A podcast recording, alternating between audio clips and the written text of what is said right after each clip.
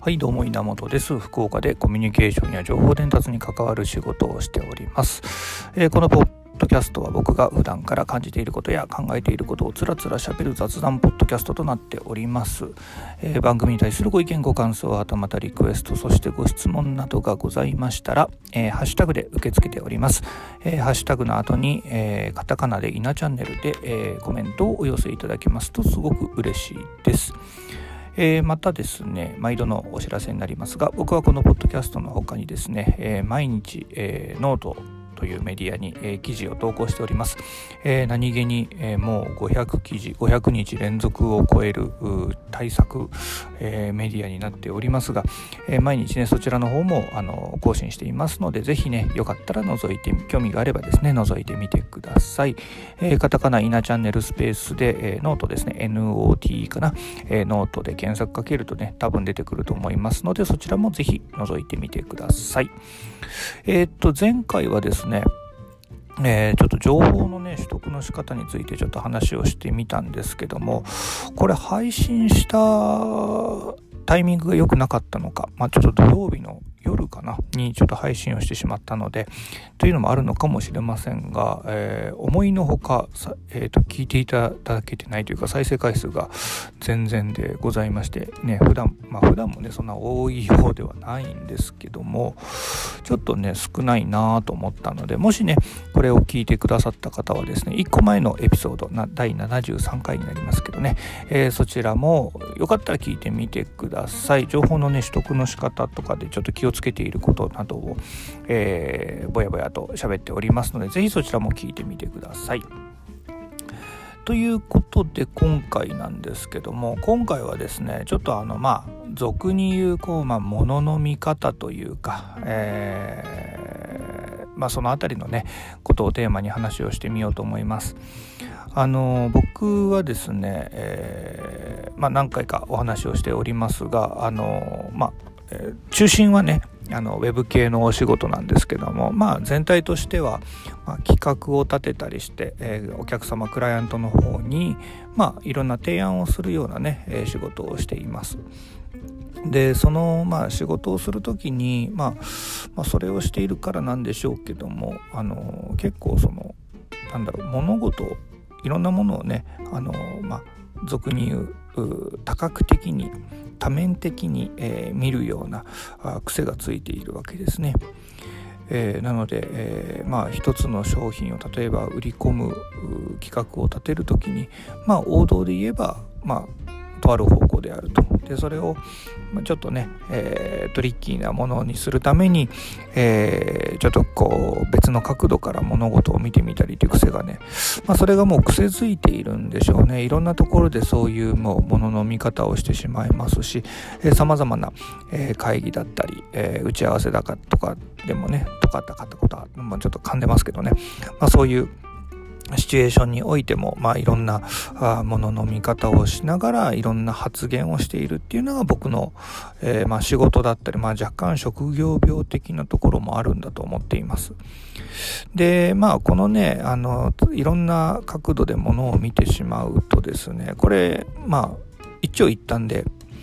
いいといい時もあればね悪い時も当然あるんですよねでいい時っていうのはまあ物の見方をちょっ角度を変えて見てみるとすごくシンプルに表現できるっていうところもあるんですね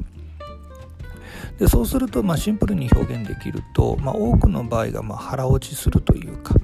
まあ、そういったことで、えー、まあ好転することはあるんですけども逆にこれがねあの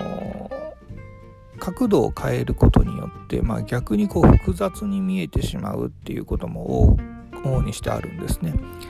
でその時にこう誤って、えー、誤った発言をしてしまうとですねまあ言ってしまうとまあなんだろうなしっちゃかめっちゃかにしちゃうようなあコメントをしてしまうことだってあるわけです。だからここはね本当にあの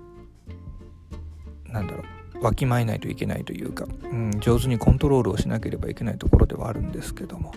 まあそういうねあのうん企画を立てたりする時に多面的に見るっていうのはあまあ普段からやっているっていう話なんですね。でこののこの、まあ、能力っていうことでもないんだけどもこの癖がね、えー、例えばこうものを教える時にもすごく役立つなとは思ってるんですね。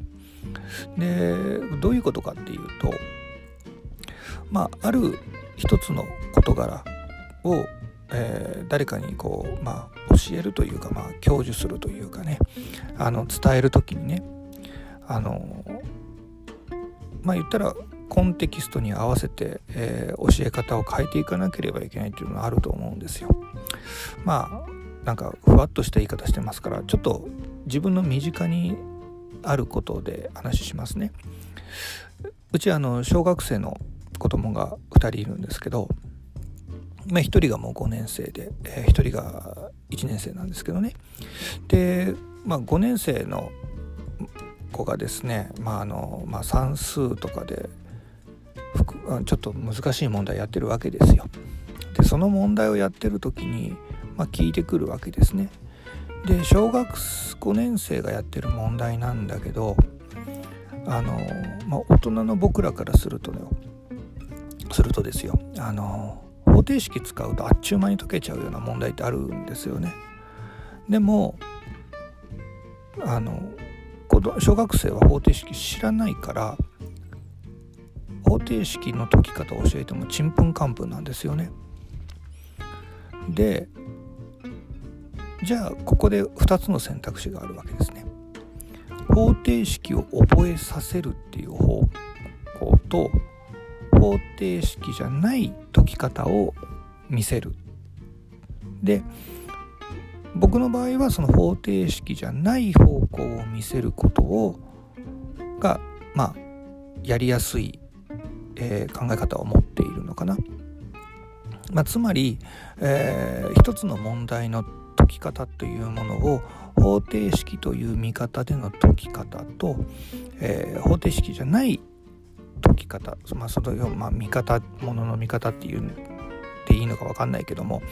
まあ、そういった形で、えー、まあ、言ってしまうと一つの問題を多面的に捉えて解放をいくつもの解放を持っておくというところを、うん、に今ねこう自分の考え方みたいなものが役立っているっていうのがあるわけですよね。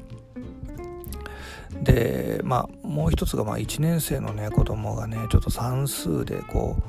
うなんだろうな、まあ、虫食い算みたいなやつでねあのー、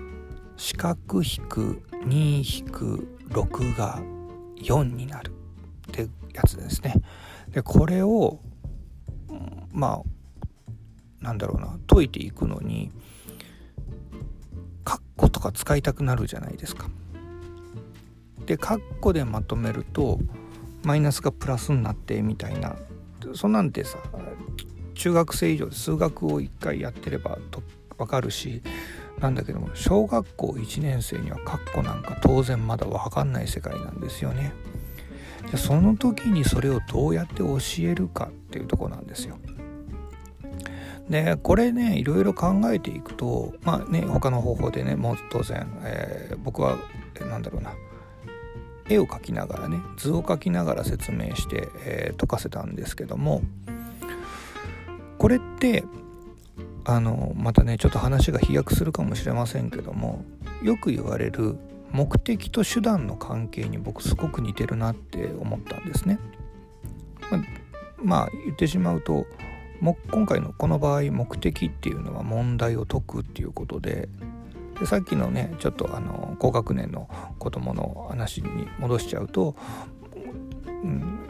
問題を解くのが目的であって方程式で解くか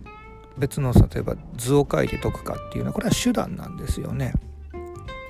で、えー、じゃあさっきの話に戻りますけどもじゃあ方程式での解き方を教えるっていうのはまあ確かにいいのかもしれないがそれは手段をもう絞っちゃっているわけじゃないですか。でこれがもっといくと方程式で解くことが目的になっちゃうとこれはまたおかしい話なんですよね。だから、うんまあ、よくねあの手段と目的要は、えー、手段が目的化すると良くないっていう言い方しますけども、ままさしくそうで、まあ、そういったものをね、あのまあ、子供との勉強の間でね改めて学ぶわけなんですけども、まあ、本当ねだから日々勉強だなと思いながら、えー、過ごしているわけなんですが。まあ、ちょっと話戻しますけども、えー、まあ、要はね、あの、まあ、目的の手段化っていうとあ手段の目的化か、えー、というところも含めてですけども物事についてやっぱりこう多角的に多面的に捉えておくというのはでそれを癖づけておくというのはさまざ、まなシチュエーションで、え使えるまあ、テクニックというか能力、